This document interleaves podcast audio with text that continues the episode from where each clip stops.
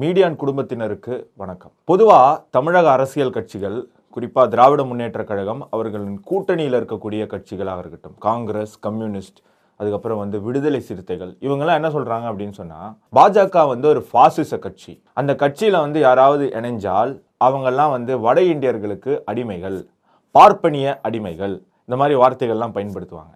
இது எந்த அளவுக்கு உண்மை அப்படிங்கிறத நம்ம பார்க்கலாம். நம்ம எல்லாருக்குமே தெரியும் சமீபத்தில் தமிழக பாஜக தலைவராக இருந்த டாக்டர் எல் முருகன் அவர்கள் மத்திய இணை அமைச்சராக பொறுப்பேற்றுக் கொண்டார். அவர் பொறுப்பேற்றதுக்கு அப்புறம் பாரதிய ஜனதா கட்சியில் ஒரு பழக்கம் உண்டு. அரசியலையும் கட்சியிலையும் ஒரே நேரத்தில் பதவி வகிக்க முடியாது. ஒன்று கட்சியில் இருந்தால் கட்சி பொறுப்பு தான். இல்லை அரசுக்கு போயிட்டா மந்திரி ஆயிட்டா அதுக்கப்புறம் கட்சி பொறுப்புலேருந்து விலகணும் அப்படின்ற ஒரு கட்டாயம் பாரதிய ஜனதா கட்சியில் இருக்குது அதன் அடிப்படையில் டாக்டர் எல் முருகன் அவர்கள் மத்திய அமைச்சரான பிறகு அவர் தமிழக பாஜக தலைவர் அப்படிங்கிற பொறுப்பில் இருந்து விலக வேண்டிய அவசியம் ஏற்பட்டது. அப்படி அவர் விலகிட்டா அந்த இடத்துக்கு இன்னொருத்தர் வரணும். ஆனால் யார் வருவா அப்படின்னு ஜேபி நட்டா அவர்கள் அறிவிக்கும் வரை எல்லாருக்கும் சந்தேகமாக இருந்தது. இவராக இருப்பாரோ? அவராக இருப்பாரோ? இல்லைங்க இவருக்கு தாங்க வாய்ப்பு இருக்குது இப்படி பலவிதமான வியூகங்களும் ஊகங்களும் சமூக வலைதளங்களிலையும் செய்தி தொலைக்காட்சி ஊடகங்கள்லேயும் வெளியானதை நம்ம பார்த்தோம். நமக்கே பல சந்தேகம் இருந்தது. இவர் வருவாரா அவர் வருவாரா அப்படின்னு சொல்லி.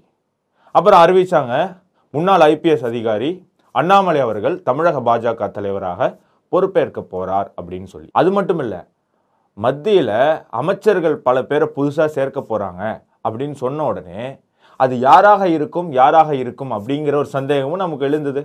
இவராக இருக்குமோ அவராக இருக்குமோ அப்படின்னு சொல்லி ஆனால் கடைசியில் அறிவித்ததுக்கப்புறம் எதிர்பார்க்காத பல பேர் யாருன்னே தெரியாத பல பேர் மந்திரி ஆனாங்க. இன்னைக்கு சிறப்பாக செயல்பட்டுட்டு வராங்க. ஆனால் இது ஒரு காங்கிரஸ் கட்சியாக இருந்தால் இல்லை திமுக கட்சியாக இருந்தால் யோசிச்சு பாருங்க. யாருங்க அடுத்த திமுக தலைவர்? நீங்களே சொல்லுங்க. ஈஸியாக சொல்லிடலாம். சின்ன குழந்தை கூட சொல்லணும். உதயநிதி ஸ்டாலின் அப்படின்னு சொல்லி. நான் சும்மா சொல்லலை. அது அவங்க கட்சி விவகாரம் அது அவங்க முடிவு பண்ணிட்டோம் அவங்க கட்சியில் யார் தலைவராக வரணும் அப்படின்னு. அதை நம்ம எதிர்க்கவோ கேலி செய்யவோ முடியாது. ஆனால் மற்ற கட்சியை குறை சொல்கிற திமுக மற்ற கட்சியில் ஜனநாயகம் இல்லை மற்ற கட்சி பாசிச கட்சியாக இருக்குது அப்படின்னு சொல்லக்கூடிய திமுக அவங்க கட்சியில் ஜனநாயகம் இருக்கா? இந்த புகைப்படத்தை பாருங்களேன். இது ஒரு அமைச்சரனுடைய அலுவலகம். அதில் யார் யார் ஃபோட்டோ இருக்குன்னு பாருங்கள் ஈவே ராமசாமி திராவிட கழகத்தை துவங்கியவர் வழி நடத்தியவர் அண்ணாதுரை திமுக கட்சியை துவங்கி ஆட்சியில் அமர வைத்து முதலமைச்சராக இருந்தவர் கருணாநிதி எம்ஜிஆர் ஜெயலலிதா போன்ற மிகப்பெரிய ஆளுமையை எதிர்த்து அரசியலில் நின்று சாதித்தவர் மு க ஸ்டாலின் தற்போதைய தமிழக முதல்வர் கருணாநிதியின் மகன். அடுத்த போட்டோ இருக்கு பாருங்க. யாருங்க அவரு? உதயநிதி ஸ்டாலின். அது நல்லா தெரியும். சந்தானம் கூட சினிமாலாம் நடிச்சிருக்காரு. ஆனா ஒரு அமைச்சர் அலுவலகத்துல புகைப்படம் வைக்க வேண்டிய அவசியம் என்ன? அவரு வெறும் எம்எல்ஏ தானே. இதுல அண்ணாதுரைக்கும் ஈவே ராமசாமிக்கு ஒரு மனக்கசப்பு கூட இருக்கான் உங்கள் ஃபேமிலி குரூப் ஃபோட்டோவில் குரூப் ஃபோட்டோவில் எங்களை ஏன் சேர்த்தீங்க அப்படின்னு சொல்லி. அது தனி விவகாரம். அது இன்னொரு காணொலியில் பார்க்கலாம். ஆனால் வெறும் எம்எல்ஏ அப்படிங்கிற ஒரு தகுதியை வைத்து உதயநிதி ஸ்டாலின் ஃபோட்டோவை ஒரு அமைச்சர் அலுவலகத்தில் மாட்ட முடியும் அப்படின்னு சொன்னால் அது என்னங்க நியாயம்? அப்படின்னா திமுகவுக்கு இருக்கிற நூற்றி இருபத்தஞ்சு எம்எல்ஏ ஃபோட்டோவையும் செவுத்துல மாட்டணுமே. செவரே தெரியாது. நாலு பக்கமும் ஃபுல்லாக கவர் ஆகிடும் அப்போது மு க ஸ்டாலின் அவர்களின் மகன் கருணாநிதி அவர்களின் பேரன் என்கின்ற ஒரே தகுதியின் காரணமாக அவருடைய புகைப்படம் அங்கே மாட்டப்பட்டிருக்கு அந்த கட்சியில் ஜனநாயகம் இருக்கா?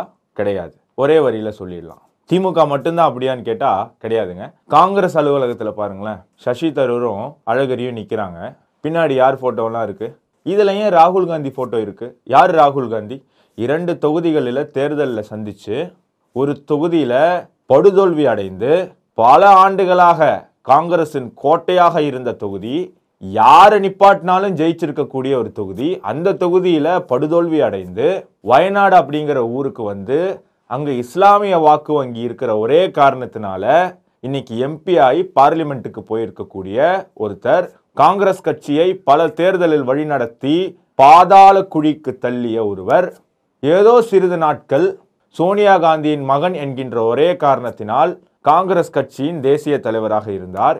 அதுக்கப்புறம் அவருக்கே போர் அடிச்சிருச்சு. அடிக்கடி ஃபாரின் டூர் போகிறதுக்கு அது இடைஞ்சலாக இருக்குது அப்படிங்கிறதுனால அந்த பதவியையும் ராஜினாமா பண்ணி ஒரு அரசியல் ஜோக்கர் என்று பலராலும் அழைக்கப்படக்கூடிய ஒருவரின் புகைப்படம் காங்கிரஸ் அலுவலகத்தில் ஏன் மாட்டப்பட்டிருக்கு அப்போது காங்கிரஸ் கட்சியில் ஜனநாயகம் இருக்கா? காங்கிரஸ் கட்சி அப்போ ஃபாசிச கட்சி கிடையாதா? ஆனா இந்த உண்மைகள் எல்லாம் பொதுமக்களுக்கு போய் சேர்ந்துடக்கூடாது. அவங்க இதை பத்தி உணர்ந்துடக்கூடாது அப்படிங்கிறதுனால மற்ற கட்சிகளை குறிப்பா பாரதிய ஜனதா கட்சியை ஒரு பாசிச கட்சி ஒரு மதவாத கட்சி அப்படின்னு தொடர்ந்து இவர்கள் அவதூறு பரப்பிட்டு இருக்காங்க இன்னொரு விஷயம் பார்ப்போம். பாரதிய ஜனதா கட்சியை வந்து இவங்க என்ன சொல்றாங்க? இது ஒரு மதவாத கட்சி அப்படின்னு சொல்றாங்க. அப்படியா? மதவாத கட்சியா? அப்போ கேரளாவில் கம்யூனிஸ்ட் அரசாங்கம் நேத்து அறிவிப்பு விட்டுருக்காங்க. என்ன தெரியுமா? பக்ரீத் பண்டிகையை முன்னிட்டு மூன்று நாட்கள் ஊரடங்கில் தளர்வு. கறிக்கடை நகைக்கடை இனிப்பு கடை திறக்கப்படும். ஏன்? போன வருஷம் ஓணம் வரும்போது எல்லாத்தையும் இழுத்து மூடினீங்க. கேரளாவில் பிரம்மாண்டமாக கொண்டாடக்கூடிய ஆத்திகால் பொங்காலா? அதுக்கு எந்த தளர்வும் தரவே இல்லை. இன்னைக்கு ஒரு நாளைக்கு பதிமூணாயிரம் கேஸு கேரளாவில். பதிமூவாயிரம் கேஸ். நல்லா யோசிச்சுக்கோங்க. Kerala model communist model communism தான் வந்து உலகை காப்பாற்ற போகுது. கேரளாவை கேரளா மக்களை கொண்டுகிட்டு இருக்கு கம்யூனிஸ்ட் கம்யூனிசம். பதிமூணாயிரம் கேஸ் இன்னைக்கு இந்தியாவிலே அதிகமான கேஸ் இருக்கக்கூடிய ஒரு மாநிலம். இந்தியாவின் கொரோனா பாதிப்பில் முப்பது சதவீதம் கொண்ட ஒரு மாநிலம். ஆனால் சிறுபான்மையினருடைய மத பண்டிகை மத அரசியலுக்காக ஓட்டு வங்கிக்காக மூன்று நாட்கள் தளர்வு. உத்தராகண்டில் நாற்பது பேர் தான் சராசரியாக ஒரு நாளைக்கு கொரோனாவால் பாதிக்கப்படுறாங்க.